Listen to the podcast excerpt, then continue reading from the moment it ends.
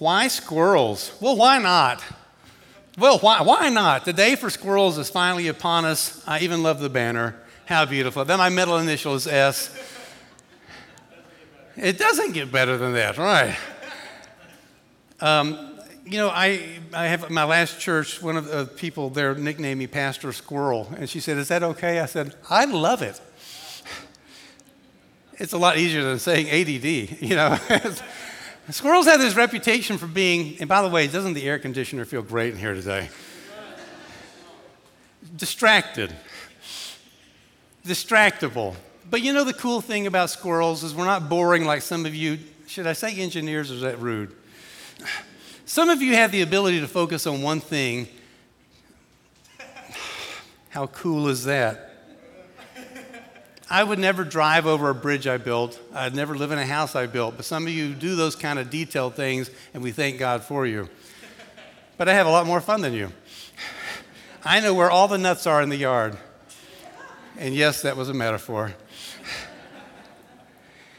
So, uh, about a year ago, or it seems like, um, over in, we had an election last year in Pittsburgh. Did y'all have an election over here as well? Yeah, and it was kind of weird too. Um, in the last year, we had this pandemic thing. Was that did that happen over here as well? And then we had people storm the Capitol and, and disgrace our whole nation before the world. And we've had people. We've been reminded in case after case that racially we're not where we need to be.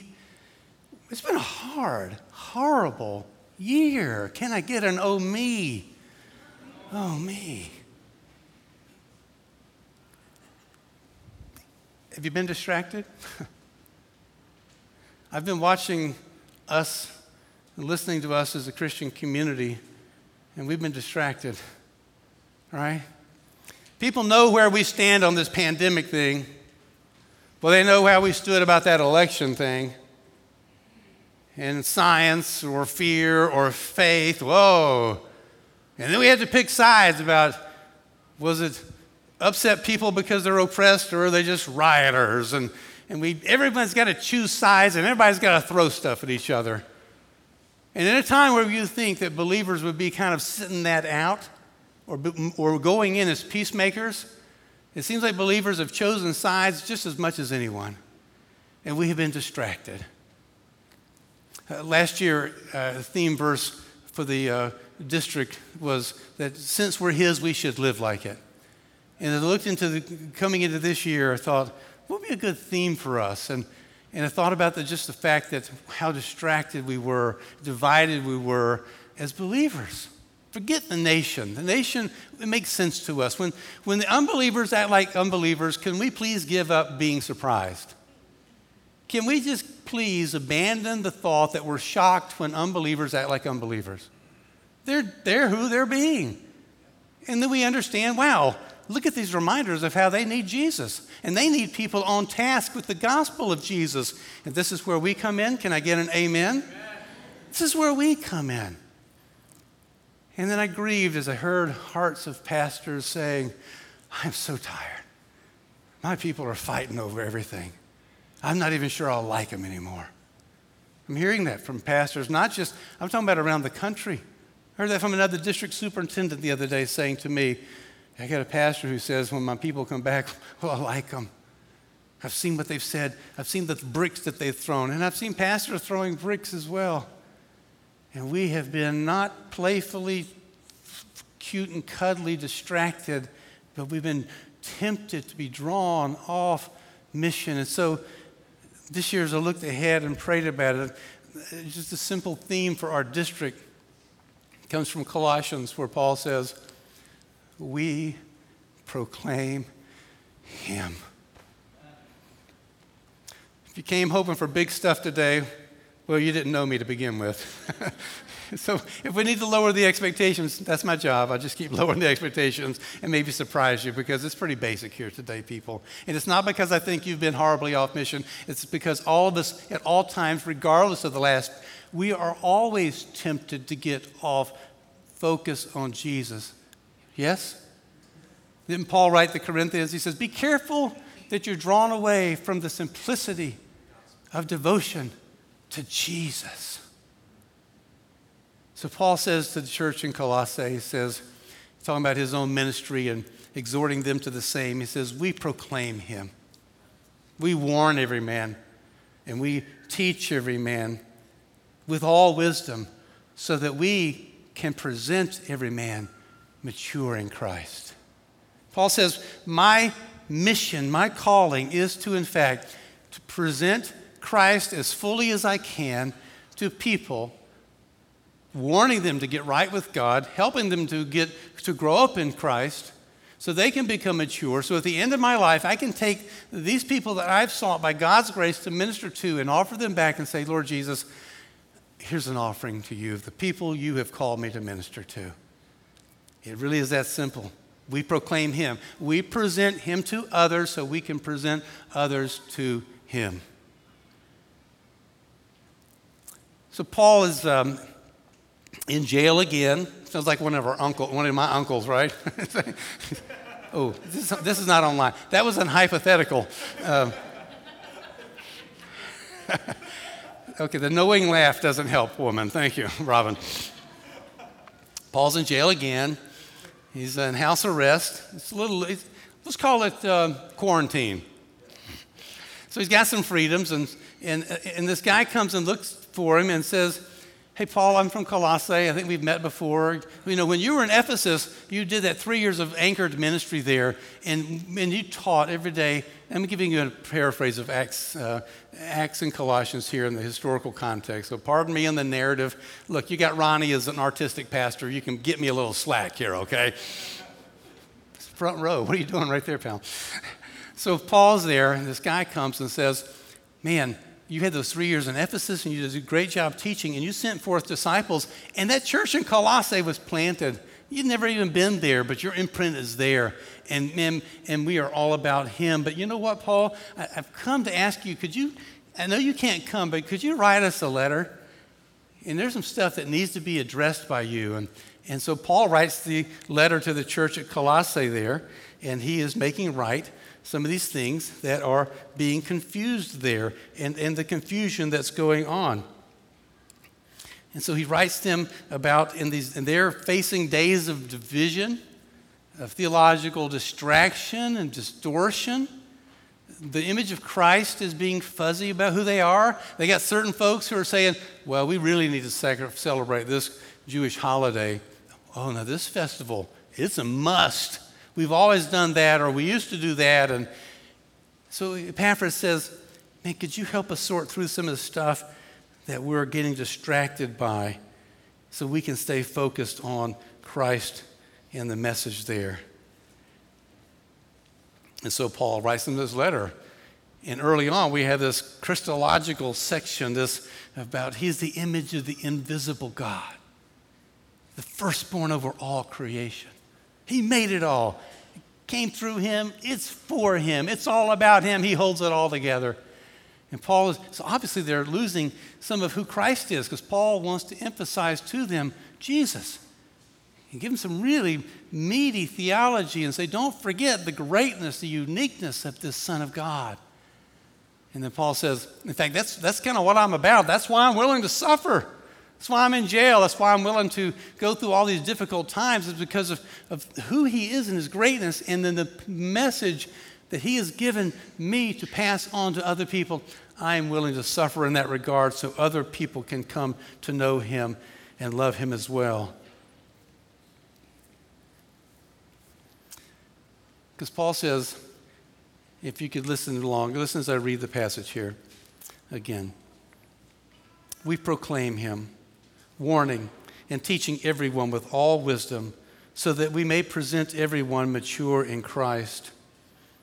I labor for this, striving with His strength that powerfully works within me. Substance Church, I want to remind us together as I hear me this morning and ask God to use His word for all of us to hear Him afresh, that we are to be all about Him now, I grew up in the South where amening was kind of a thing. We're going to change it just a little bit here, refer to artistic license, blame it on Ronnie. I'm going to ask you a question I want you to answer. It's kind of a rhetorical question. The question is this is, is a statement with a question. The statement's we proclaim Christ, and then I'm going to say, right? Yes. Almost. The answer is right. Okay, here we go. I, am going to, you got this. Ready? We proclaim Christ, right? Right. You guys are on it. You guys are on it because we, we proclaim Christ, right?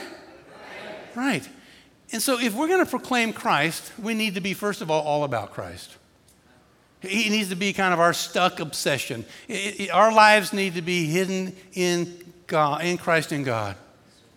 He is to increase, we are to decrease. Jesus is to become more and more, and we are to live for Him at all times. We're to be about Him. If you hang around me, if you follow me on social media, you're going to find out that I'm, I'm a little bit goofy, a little bit squirrely for real. I like baseball. Um, you, you, can find out I grew up in Georgia, and Robin and I are from Georgia. We got five kids, and uh, you know, and just you're going to find out uh, we like we like visiting cemeteries. We stopped at one on the way out here. We were a little late getting to their house yesterday. Really neat little cemetery. We stopped and had lunch there. But I'm hoping that if you track with me, you'll say, yeah, all that stuff's kind of true. Some of it's weird. That's okay. Anything, nothing really to pray about too bad. But in the middle of that, he's also loved Jesus.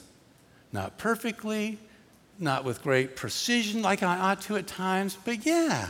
You stick around him long enough, you're going to say, I think he really loves, God has done a work in his life, and by grace, he's stuck on Jesus. And, and hopefully, then, because of that, out of the abundance of my heart, my mouth, my thumbs will tweet, right? My mouth will speak, my camera will encapsulate, because if we're going to, because we proclaim Christ, right? right? Right. Hang with me. Uh, uh, I'm getting weaker there. We're not going to tolerate that.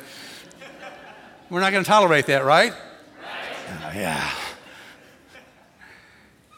If we're going to proclaim Christ and present him to people so we can present them, first of all, it just means simply being all about him. Paul says, I'm willing to suffer for him and I present him, God's sovereign Son, the exact image, the firstborn over all creation. Him, God's made known secret. Paul says, there was a mystery. We didn't even know about all of this. We knew God was going to give us a Messiah, but then it turned out way beyond what we'd ever imagined. And God made known stuff we didn't know was even going to be made known. But now we know this mystery, and it's Christ, and Christ in us. And Christ is our hope of glory. You've got, if you know Christ as your Savior, if you have called upon the living God, whose Son died in your place for our sins, buried, raised, seen by hundreds, ascended, seated beside God, waiting someday to come back to judge the living and the dead, to rightfully bring judgment to those who haven't called upon Him, or salvation to all who have. If you've called upon the Lord Jesus Christ, you're saved. You're His. He has, as Paul says, He's transferred you from the domain of darkness and He's delivered you and transferred you from the, into the kingdom of His beloved Son, in whom we have redemption, the forgiveness of sin. And so, since we are all about knowing Him as much as we can so we can present Him the best that we can to help people grow, to give them back to Jesus, we need to be, first of all, all about Him. If people know more about how you voted than they know about how you've walked with Jesus, can I just call you to repent? Can I? If people know what your posture has been on a thousand different things in the last year, but they don't know your posture is clearly about you're more obsessed with Jesus, without apology, I call you to repent. Repent. These are important things. All these other things are important things, but they fade into nothingness apart from Christ. And squirrels are fun until you become one and you forget that you are to be all about Jesus because, because we proclaim Christ, right? Right. It's that obvious. We proclaim Christ, so we're all about Him and we proclaim Him. We proclaim Him with wisdom. Paul says, I, we proclaim Him. We warn everybody, we teach everybody with all wisdom. Warning them at some point, it is in gracious language saying to someone, There is a God, He loves you, and if you don't turn to Him, He will judge you. You need to get right. But that's boiled down language for us. But at some point, when we're sharing Jesus with someone, we let them know there is a God. He created you. He obviously loves you. He is grieved over your sin. You are distant from Him, but He is offering a way back, and that only way is Jesus. And we need to all repent from the and turn from our idolatry to the living God. So Paul says we proclaim Him, but we warn everybody. And then some, some turn to Jesus. God works. They turn and they are, like I said, that Paul said, they are rescued and transferred. They go from the kingdom of darkness. We were in the parking lot. Yes, thank you. There. And there's that cute little bridge, right? That great little bridge. Some of you parents with kids have probably had battles on that bridge with your children. I get that. I could see climbing over the railing. No, children don't get ideas, okay? But there's only one, I guess there's multiple ways to get in here, but that seems to be the way. And Jesus is the only bridge to God. And because of that, we proclaim Him, right? We're all about Him and we proclaim Him and we then teach people. It's neat, neat to hear kids, neat to hear the sound of kids. We had five kids. God gives you a kid, He wants you to, you know, you don't go through the birthing process, go to the hospital, have the experience, the labor experience that you can brag about for the rest of your life. We get it.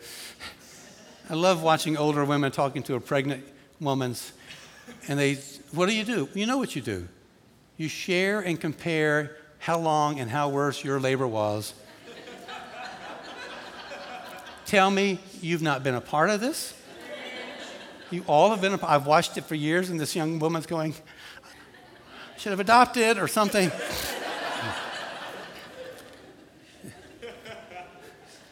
Squirrels, that is, yeah. You don't go through all of that to say, it's been real, and leave them at the hospital. You, with selective kids later, you go, why? but, but enough about my childhood. God doesn't want us to see people come to Jesus and not then help them grow up as silly as it would be to see someone come through all the birth process by God's grace and have them do the new cry of new birth, we know at that point that cry means responsibility on our part to help them grow up. And, and the way we help them grow up is we proclaim Christ, right? We're all about that, right? that they may know which teams you like. They may know which way you did or did not vote. They may know how you fell on the spectrum of these kind of things. But do they know that your life is rooted in Jesus? And that's how you help them grow up. How do you help, how do you help someone do disciple making? You walk with them and let them know that you are walking with them with Jesus. It's just that simple. Hey, let's grow together in Jesus. It can get complicated after that, and there can be books and programs, and thank God for those kind of things. But at the end of the day, you live out, you proclaim Christ to them, and you help them not only by God's grace tell them to get right, but you help them to grow up. And you do so with wisdom, Paul says. We, we warn every man, we teach every man with all wisdom. Boy, this is this. I wish, I wish we could be back. Robin, what's on our schedule for June 27th? I think we're going to be in New York. Could you tell Kevin Martin we can't make it? That we've had a. Did you, you didn't ever do that? Find out a picnic and cancel? Don't answer that. He's a good superintendent. See, I think I distracted myself and it happens. I'm there. I'm there. You don't live in a community where you want to do Jewish evangelism and offer a pork chop meal. Yeah. Right? I know say it's silly. You, you, don't live in a Muslim community and offer the pork chop meal leftovers from the Jewish meal, pork chop meal that didn't work out. You say, no, no, that's, that's dumb. We, we, we, we want to be, have our smarts about how we proclaim Christ it might be as simple as Scott said hey, there's some folks who maybe don't want to come through those doors, but they might meet you in the park. Yeah. They might feel more comfortable doing this really cool thing June 27th, and I. They better have food for us. I'm going to be really bitter. what are the ways with wisdom you can proclaim Christ? We warn everybody with wisdom, we teach everybody with wisdom. if you spout out just stuff you get from the latest podcast, if, you, if, you're, if people know which political station you're listening to and you sound a whole lot like this contribution or this commentator and you're a little clone of that guy or that guy on whatever spectrum, it's not helping people grow up in Jesus. You want to do so with wisdom. What is the stuff that you need to lay aside so you can make Jesus central? What's the stuff? Do you know your community? It's really cool. We have two churches in Ashland. They're a little different. All right? There's one nine miles from here, up in Bailey's Lakes. You know, we were there one Sunday and standing in the parking lot and we heard clunk, clunk, clunk, clunk, clunk, clunk, clunk. And it was, you know, the Amish horse and buggy going by. And I know you've got them closer here, but I don't know that they come this part into town as often. So you know your community. We came in last night. We had uh, supper at ice cream at Olivesburg Grocery General Store. How cool is that? Awesome. And the number of Amish homes we rode, rode on, whatever that highway is, 92 or something. What was it? 96. And it was interesting to see the Amish homes and the English homes really side by side in a way I've not seen that frequently. Do you know your community so you can, with wisdom, proclaim Christ? Because we proclaim Christ, right? We're, we're all about Him, and, and we want to proclaim Him, and we want to do so with wisdom, and we want to be purposeful. Why are we proclaiming Christ? So we can present mature and maturing believers to Christ. We're not just getting Bible notches. We're not just saying how many souls we can get saved. We're not just so we can report a bunch of numbers. Nothing wrong with those kind of things. But we want to see people birthed into the kingdom of God, and we want to see them grow up in such a way that we can say, Lord, by your grace, I can now present mature disciples to you. Hey, did you know that everybody in here who knows Jesus has responsibility to somebody else in here who knows Jesus yes. to help them grow up in Christ? Every one of you who know Jesus have a responsibility to someone else in here to help them grow up in Christ. There's no optional members of the body, right? You know, which finger do we want to start chopping off because they're not necessary? He said, This is absurd. It is. And it's just as absurd to think that you're an optional, non necessary piece. And so, part of what your responsibility is, according to your giftedness and the gifts, talents, resources, responsibilities that God has given you, is to use your unique set that God's made you to help others grow up in Jesus. Mark Dever said in his book, Discipling, he says, Discipling, and he wrote it from a church context, and I love that. He said, discipling is doing other good people, doing others spiritually good in Jesus so they become more like Him. That's pretty basic, isn't it? So that mom has the baby, and you say, I bet I could take her a meal, and I could mother her a little bit. That single mom's, that struggling student's car breaks down and you go, I can't lead a Bible study, but I can fix that thing. And you show up and you show the love of Jesus.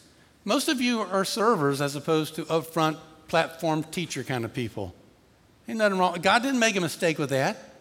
He didn't, didn't make second class citizens. There's a few people maybe gifted to do the upfront speaking sort of thing to help equip saints to do the work of the ministry. And whatever God has gifted you and resourced you with, that thing that you've got extra of, it might be money, it might be time, it might be talent, it might be skill. Whatever it is, you go, oh, I don't have that, I don't have that. Okay, good. What, what, do, you, what do you have? Well, there's no coincidence. God says, therefore, take that and use it to bless and grow other people so you can proclaim Christ and warn people and help them grow up so you can be part of presenting Christ in his fullness, however he's gifted you, to other people, so you're a part as the body of them presenting them to Christ. And so it's a purposeful sort of thing.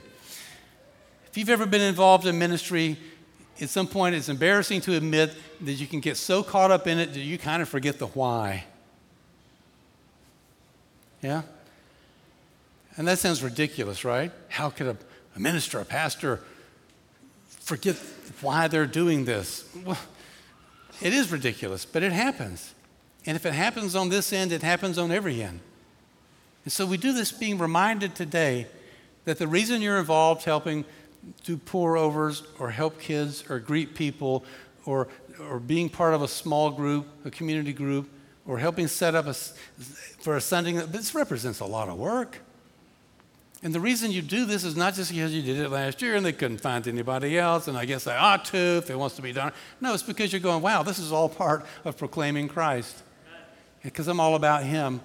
So let this be a gracious reminder if you're feeling stuck in what you've been doing and you forgot why. It happens, man. but we're doing it because we want to be purposeful to present mature disciples to Him. Paul wrote to Romans, we are proclaiming the gospel of God so the Gentiles might become an offering acceptable to God. So you all have a responsibility to help each other grow up in Jesus. And you do it based on who God has made you, not based on how God's made them. Oh, I can't do that. Look what they, oh, wow, I wish I, hey, thank God for them. Now grab the mirror and say, who we got here? Okay, needs work, needs help, but God still is calling me in the game. God says, get in the game. He said, I'm tired. Okay, go to the bench, but don't drift up into the stands. Someone explain this to Ronnie later, okay?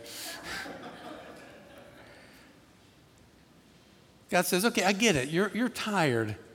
Go to the bench. Let the defense in. You've been playing offense. Sit on the bench. Get some water, get some air, eat some protein, rest up. But stay, but remember what's going on out there, and you're part of that. And at least cheer and then when it's time, you get back on the field. If you need to get to the sidelines fit for a little bit, get to the sidelines. No shame in that. Jesus took time off. Thank God, Ronnie. Thank you for letting Ronnie and Melissa get away. You know, I've been pushing our pastors and churches hard. Take a break. Can I come help? Take, get out of town. Hey, churches, be, be nice. You guys are tired. If you found, though, you're not even on the sidelines, but you've drifted, some, some believers somehow not only just in the, they're not even in the stands anymore, they're, they're meddling around the parking lot. Those are the ones that are keying cars and fighting, right? Because they've forgotten there's a game going on. They're part of it, and they're supposed to be engaged and not just going, wow, how cool, they do a good job. It's like, no, it's it put me in coach. I'm ready to play, right? Oh, uh, okay, team. Put me in, coach. I'm ready to play, right? I feel like I should slap somebody on the bottom and say, go get them or something, but I've been told that was inappropriate. At least the last two churches.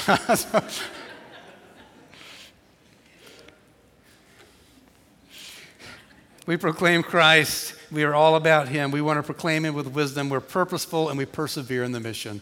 Verse 29. And Paul says, I labor for this. I strive according to his strength that works powerfully in me. I love the flow of this. I love all three aspects of this. He says, I am toiling in a copious, hard working sort of way, doing my part over here, man. But I'm agonizing like a wrestler on the match there because I know it's because of the strength that he's given me to do this. And it's his power that's working in me mightily you catch all three of those? Paul doesn't just say, man, I'm working my tail off over here. And he doesn't just say, I'm waiting passively for his power to work within me.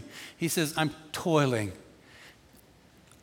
I'm doing this arduous labor committed to proclaiming Christ so I can present mature disciples to him.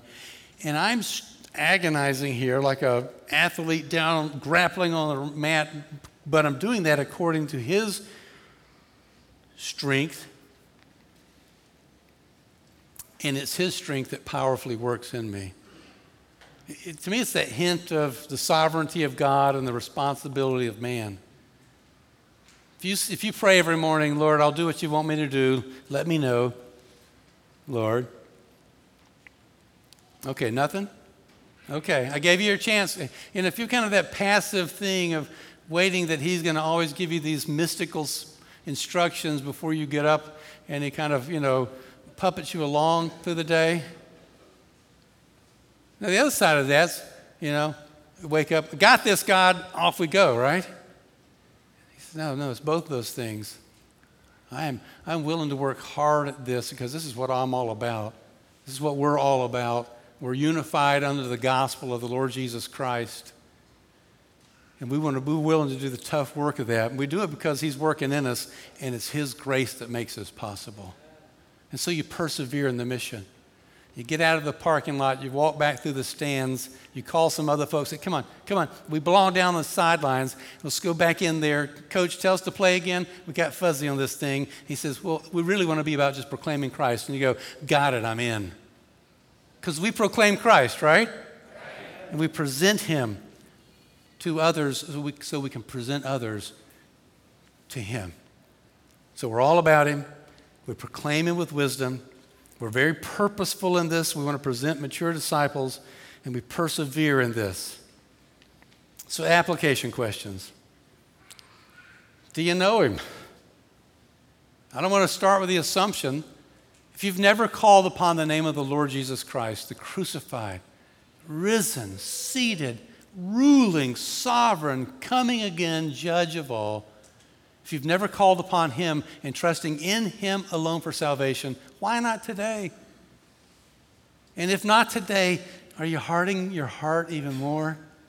Call upon Him, know Him. I grew up in Atlanta. I like Hank Aaron. I enjoyed the Big Red Machine back in the 70s. Who couldn't? Who didn't not just appreciate that phenomenal team you had? Our team was called Hank Aaron. We stunk forever. This is where I don't mention the Browns, right? No. This is where you tell me the Browns killed us last year in Pittsburgh. Okay. Stop it, Kerry. Okay. I like Hank Aaron. I spent three hours with him one time. Me and 45,000 other people at the Atlanta Stadium. it's a bummer. I have his autograph. He, guess someone bought it or something now he's with the Lord. Um, is your relationship with Jesus kind of like my relationship with Hank Aaron? Fan, like him, like no other, but there's no real, no rooted relationship with him. Do you know him? Say, okay, yeah, not like I ought to. Yeah, me neither.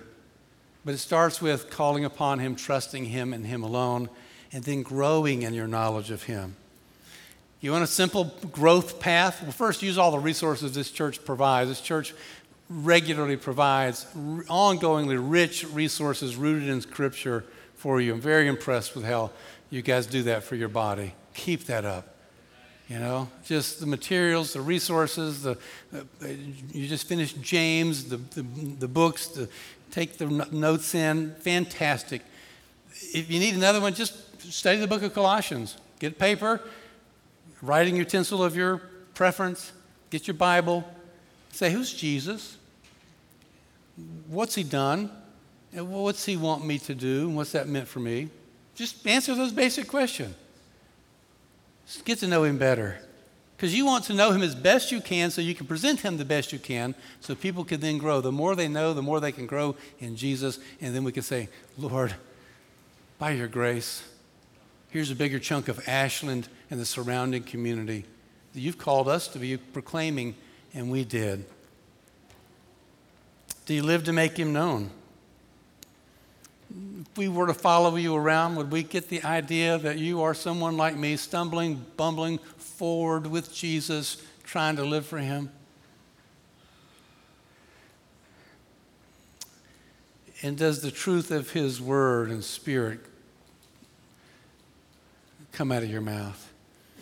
So, what flows most frequently from you? Politics? Stuff interests me. I love presidential history, interests me. I had an uncle that was a state representative, he ran for lieutenant governor. I, Washington, D.C. is one of the coolest cities to go visit for the historical kind of stuff. I love that kind of stuff. But if people, if talking about that stuff keeps someone from hearing about Jesus from me, then I don't want to talk about that kind of stuff.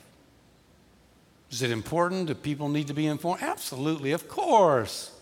But on the relative scale, pandemic, politics, playthings, what is it that just comes out of you most? Are you, are you talking about those things with wisdom and are you talking about them so much that you never get around to talking about Jesus? If he's not coming out of you, go back to your social media feed. What's it eat up with? Is it balanced? Are you in the closet? Do you need to out yourself about Jesus? You don't have to be in people's face. You do it with wisdom. Listen to these last, some of these last verses here in the book of Colossians.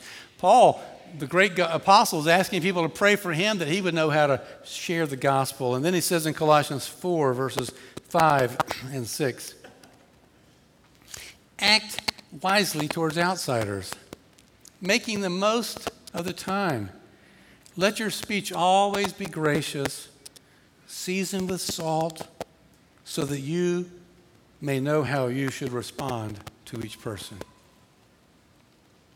You know what I hear hints of there? Is that we proclaim Christ, right? I mean, we, we proclaim Christ, right? Let's pray.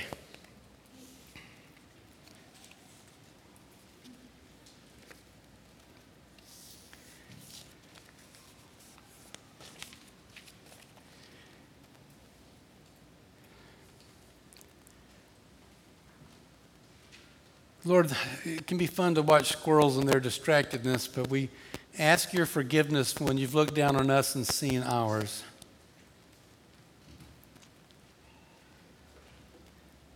We want to be refocused. We want to set our minds on things above.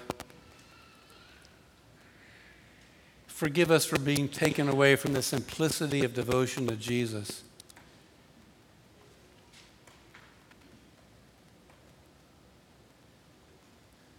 And Lord, as restrictions lift and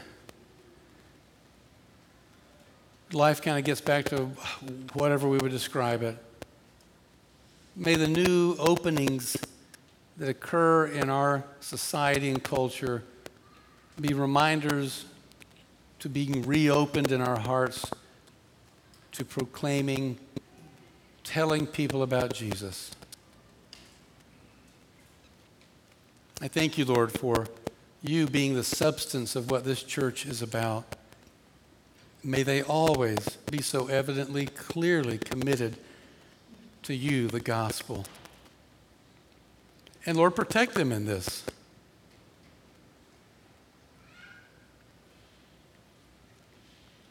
Take just a moment. If the Lord needs to call you to some repentance for ungodly squirreliness in your heart, maybe right now is the time to do that. Lord, I pray the words of my mouth and the meditations of our hearts have been acceptable to you in this time. That you would use this offering of mine to your glory and the good of those who need you. And we pray in Jesus' name. Amen.